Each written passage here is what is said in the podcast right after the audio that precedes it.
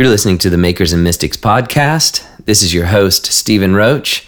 This is season three, episode 15, the season finale.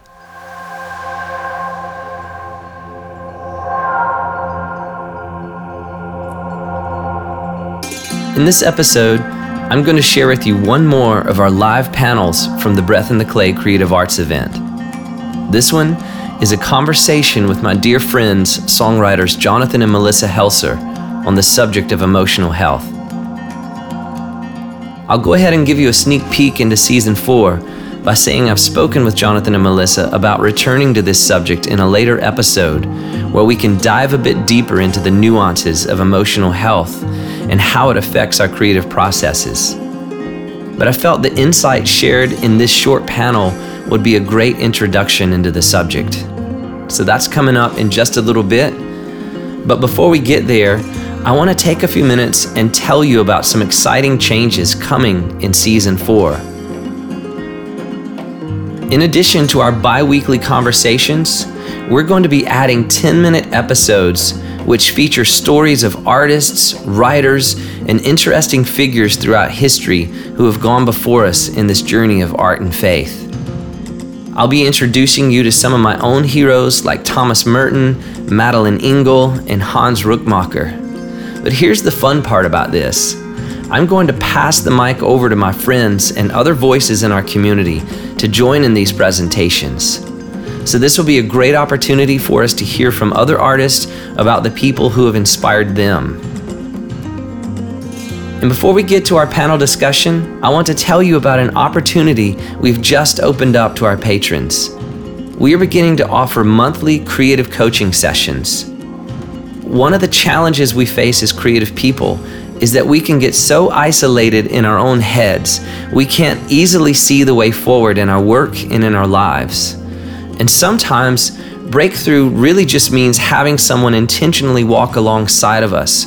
Someone who knows our vision, who knows our strengths and our weaknesses, and who advocates for the dreams or the art we're carrying inside. And so, as much as I can be that voice of encouragement, I'd love the opportunity to walk alongside of you in your creative pursuits. So if that is something you'd be interested in, you can look more into how to make that happen on our Patreon page at patreon.com slash makers and mystics. And you can also access the Patreon page from our website and in the show notes of this episode. And lastly, I want to say thank you to all of our patrons who are partnering with us in making this podcast happen. I can't express enough how essential these conversations are for the cultural moment we're living in. Ours is a time when the artist is leading the way forward in realms of spirituality and culture making. This journey we're on together is contributing to a much larger conversation than simply an interest in how faith and art work together, but is laying the groundwork for the way our generation and the generations to come engage truth. All right, so here's our panel discussion with Jonathan and Melissa Helser on emotional health. And I wanted to let you know that if you're interested in hearing all the keynotes from the Breath in the Clay events, we have a link in the show notes of this episode where you can purchase digital downloads from thebreathintheclay.com. My next guest, I'm so excited to invite Jonathan and Melissa Helser up to the stage. Yeah. Most of you guys know Johnny and Melissa as the incredible worship leaders that they are, and also as uh, the leaders of the 18 inch journey. Discipleship School, creative, is that what you would say? Creative Discipleship School. I know Johnny and Melissa as some of my best friends in the entire world. Johnny was the best man at, at our wedding. Melissa was in uh, Sarah's wedding party, uh, and, and we've got 20 years of history together, and we did the first creative arts camps that, uh, that grew into the 18 inch journey together. And uh, I just love these guys with, with all my heart, and I just value what they're doing in the world, and, and I'm just grateful to know them. But we wanted to talk about a specific subject together today that I think it is extremely important, especially for artists and creatives, and this is emotional health. Drop. You know, it's like there's this mindset that all creativity has to come out of complete shattered brokenness, right? But I don't buy that. I mean, in fact, when I first came to know Jesus, I was really genuinely scared because I said, Lord, what of the poet who's been healed? Am I just going to create sappy Hallmark card sayings for, for the rest of my life now? I didn't know that there was a depth of joy that could rival the depth of my despair.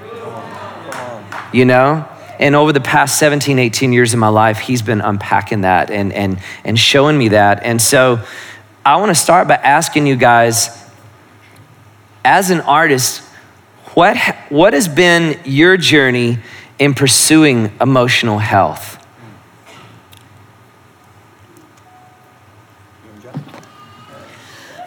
As the external processor, I'll go first.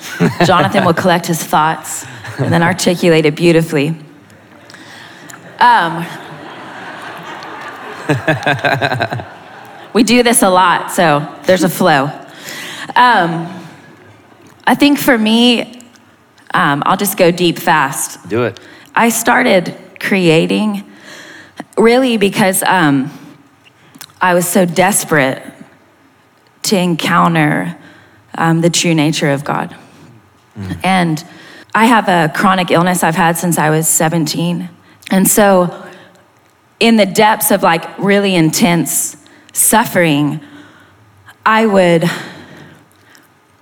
pray and pray and pray and pray and get no relief of just the, the turmoil, you know what I'm talking about? Like the trauma of tension and chaos. And I would watch Jonathan process the same differently, the same pain. But he would sing and, and he would write and he would have this immediate relief. Maybe not immediate, but a different kind of relief. And so I just want to say that first like, I never wanted to be a songwriter, I never wanted to lead worship. I mean, I wanted to do a community, is really what I wanted to do, which I am doing. But I started creating because I needed relief. In that process of like, oh God, now am I a creator? Mm. Do I have to keep creating, right? Mm. And what if all my songs are sad? Because in the beginning they were, like, there was so much pain. There were so many questions. Um, I needed to be able to sing the prayer a hundred times when I would get sick of praying it mm-hmm. after 10 times. But the more, when we sing those, that honesty, right? Yeah. It becomes this beautiful, just ongoing, I love what John Mark said, fellowship with yourself first, with the Lord, and then ultimately, if you choose to give it away, with others. A lot of my songs I have not given away because they're too precious mm. to my story. And so I think in that process, in, the, in our mid 20s, well, really our late 20s, we were in so much tension, right, with just our personal story. And along came this mother and father that looked at us and said, If the enemy can't keep you from burning for the Lord, he will use your gift to burn you out. Mm. And we were like, Oh God, what does that mean? like, you know, are we on the road to burnout, you know? And they just sat down and gave us the most profound tools and said, It's actually really important that you learn how to manage your inner world. Mm-hmm.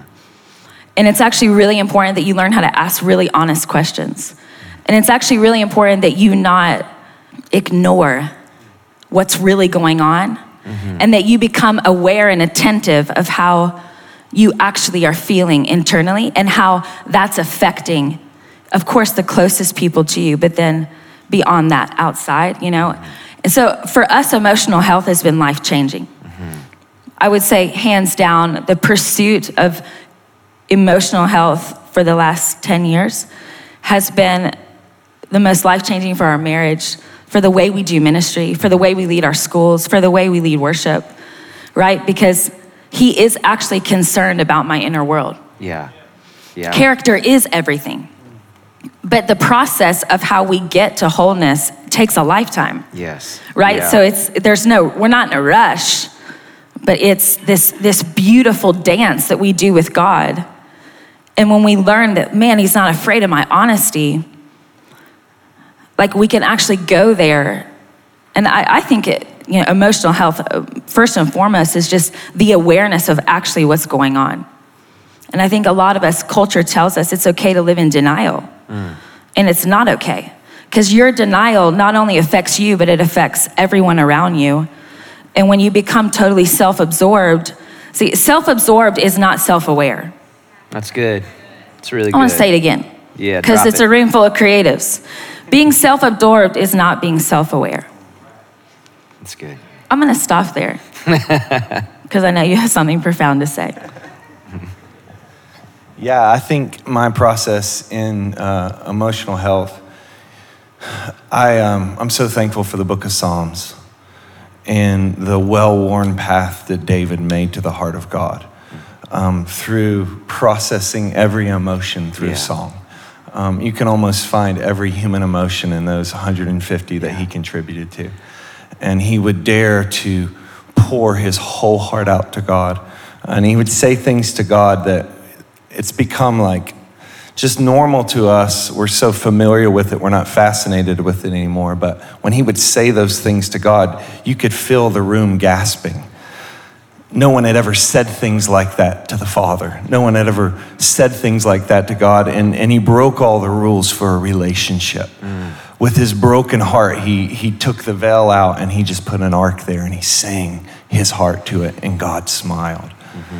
And in those songs, I begin to realize when, when I pour out my heart to him and I pour out my emotions to him. And um, I think it probably happened for me when I was 16 and I realized I wasn't going to be in the NBA. um, you know, when you realize when you're like, oh, I'm not going to be a professional basketball player, like it's not in the cards for me. Because all I wanted to do when I was a kid was play sports. Um, everywhere from basketball to baseball, every, every year it's just, you know, um, I'm gonna I'm gonna be in the NBA one day, and I realized that I wasn't. And I picked up a guitar when I was about 17, and I began to find my father's smile mm-hmm. for myself. And I, and I recently I asked the Lord, I said, why did I love sports so much? Because I wish I could go back because all those years, like trying to be an NBA basketball player, if I could have been learning like some instruments, it would have really helped me in my calling now. Because like, I mean, I got a great jump shot still, um, but it doesn't help me write songs better. And I was like, Lord, why did I spend so much time chasing after sports? And, and he took me back to a moment when I was a really little boy, and he said, Because you watched your father, my earthly father, who's been an incredible dad to me, but you watched more emotion come out of him when he watched sports than anything else. Wow. And you thought if you could do what those guys on TV were doing, you would get that same response from your dad. And then I put down a basketball and I picked up a guitar and I found that smile that David found in the fields.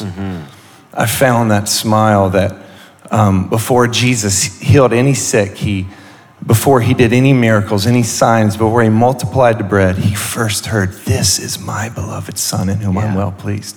And he did everything from the smile, not for the smile. good. He did everything from the blessing, not to earn the blessing. Um, and so I'm still in that journey. I still, I still grab my guitar and sing my most honest things to God. Yeah. I love those moments in the Psalms. David's like, Where are you, God? Yeah. Enemies are all around me. Why have you forsaken me? And then all of a sudden, but then I came into the sanctuary of God and it all made sense. Yeah. And his loving kindness is everlasting. That's really good.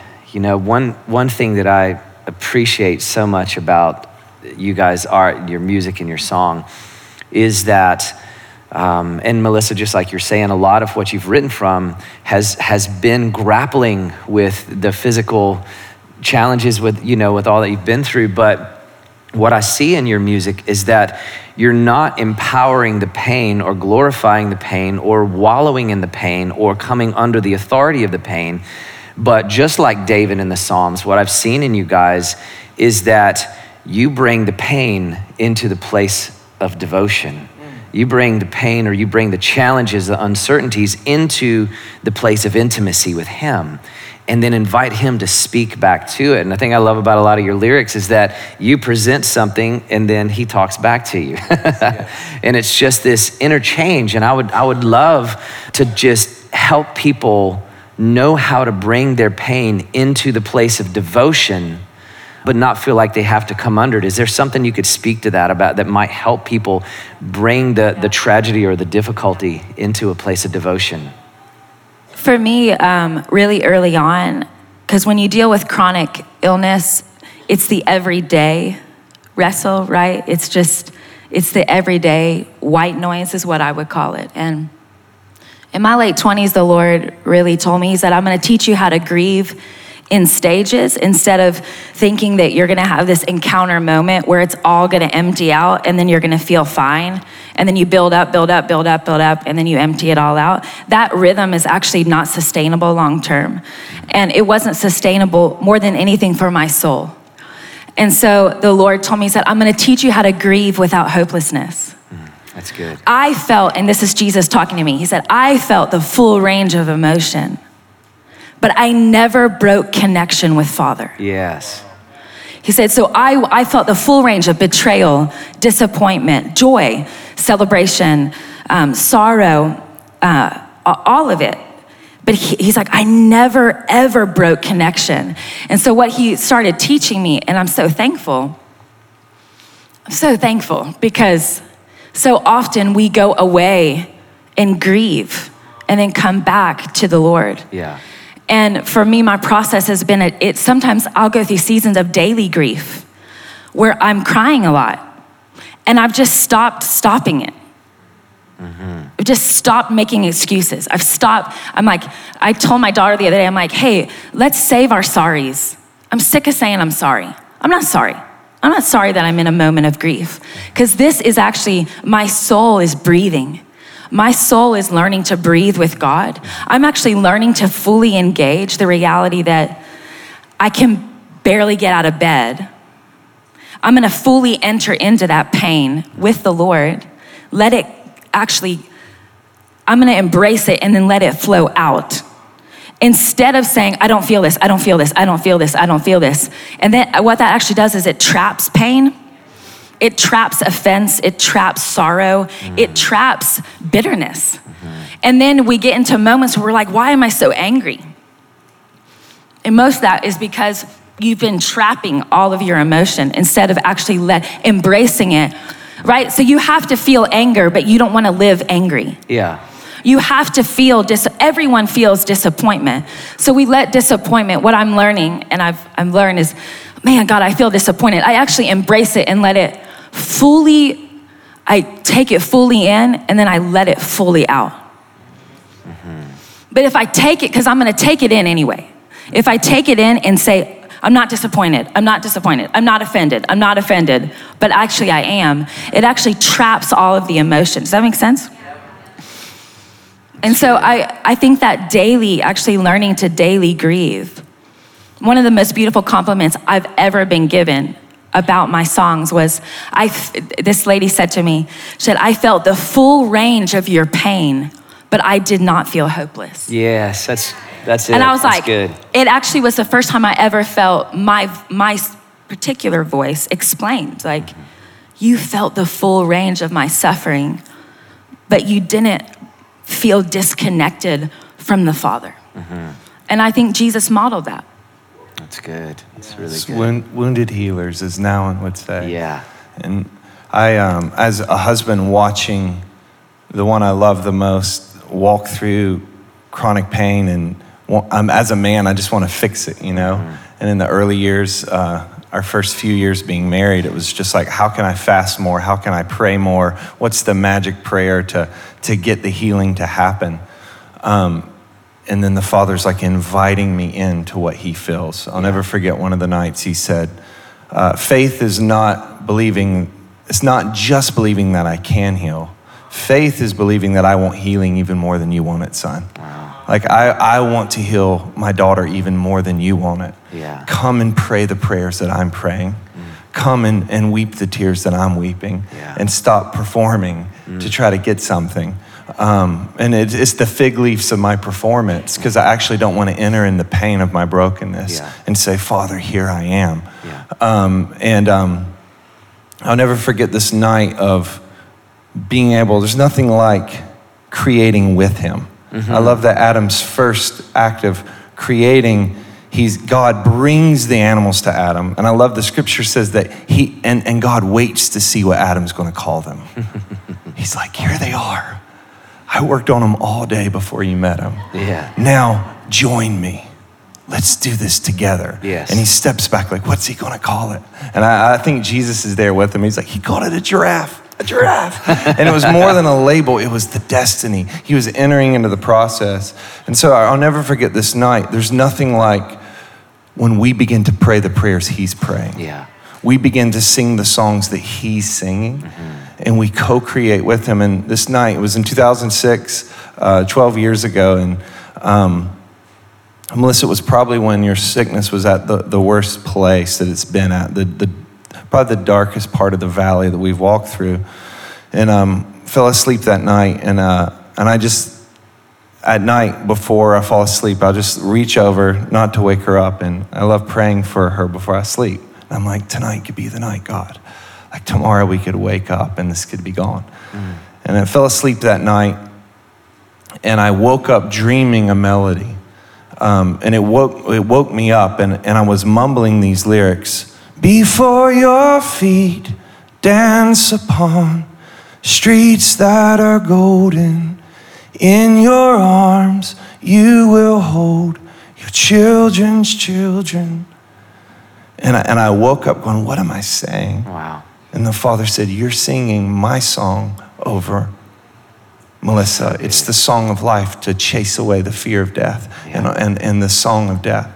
Because in, in, uh, when the sickness was at that point, there was those thoughts of, will Melissa even see her grandchildren? And will these things happen? Before your feet dance on streets that are golden, in your arms you will hold your children's children. And as it hit me, I just laid in bed, just began to weep because I was I was entering in and praying the prayers that he's praying, singing the songs he's singing. Yeah. And I, I got out of bed and, and wrote this song for Melissa. And then uh, me and Stephen and Sarah, we had a small little community then at the farm. And I got all the community together. Stephen got his hammer dulcimer out, and we took about 45 minutes recording hammer dulcimer. It just hit Stephen playing prayers over Melissa's body, and the whole community was in there praying. We recorded this song and recorded the hammer dulcimer music and put it onto an iPod and gave it to Melissa for your, it was like 28th birthday and said, This is the song of life that heaven's singing over you. And um, within a year, there was a dramatic change. Not full healing yet, it's coming. But there was a dramatic shift as we began to pray the prayers he was Yeah. praying. But in that, there was an entering into the suffering. Yeah. Um, yeah. So I, those moments when he sings back over us Yeah. are what I live for. Wow. That's beautiful. That's amazing. I forgot about that, man. Yeah. We got a lot of history. yeah, we do. wow. Well, man, we need to wrap this up. But um, if I ask you one more question, can you promise to answer it in 15 seconds or less? Wow. And it's going to be a big question, like big truth bomb question. You, I'm not promising 15 seconds, but I'll go make it quick. you guys have been discipling people that are coming from all over the world now to a place with a heart. What would you say one of the primary emotional needs or emotional hurdles is that you're seeing in the people and the young, the emerging generations that are coming? Is there one particular issue that seems to be part of our generation? And um, in what have you seen the Father do to, to meet them in that place? I think there's so many. I, if I had to, I mean, obviously, vulnerability, honesty. I think what I love imparting, maybe more than anything, is practice. Like, actually, because we, you know, kids come, or young adults, they're not kids, 20, 27, they come and they want it, they want a quick fix. Like, is the journey gonna fix me? Yeah. We come to things like this, like, okay, I'm gonna get all the keys that are gonna fix. And we actually don't, we don't give ourselves permission to live a life of practice. Mm-hmm. And that we're actually gonna make a lot of mistakes. And I think culturally, even church culture, we want the wham bam, we wanna Right. fall out, we want the, we want the prophetic word that's gonna change. And actually, then you go home and you actually have to practice Yes. Living every single day more more than being accountable to to your calling or your gifting or any or church or anything. You have to be account learn to be accountable to the lord. And so i think practice for me and dependency on the holy spirit is one of the greatest needs i see mm-hmm. because we want it so fast mm-hmm. and life isn't fast. Like life requires a daily choice and i think actually learning to give ourselves permission for the practice is one of the hardest struggles Yeah. that we see. Wow. Yeah, I think so much of our discipleship process is built around the Proverbs 4:23, guard your heart with all diligence, for it is the wellspring of life. One of the first thing we tell our students is, um, your greatest gift is your heart. Um, it's not your gift. Um, guard this, grow from this, and then your gifts will do more than you could ever ask or imagine. Um, and a lot of our students come to drink from our well. We're like, you're actually not here to drink from our well. We want you to dig your own well. That's good. Like we all have a well, um, and and just it's so easy now because success can be so fast, and being lured by the seduction of success and what the likes and the comments and all those things. Yeah. Uh, but first, like know His smile, Yeah, know His really thoughts, good. and root yourself there, and then um, put your heart before your gifts. Yeah, And then and then as those roots go deep, the fruit will be sweet. Come on. That's good. Guys, let's give it up for Johnny and Melissa Helser.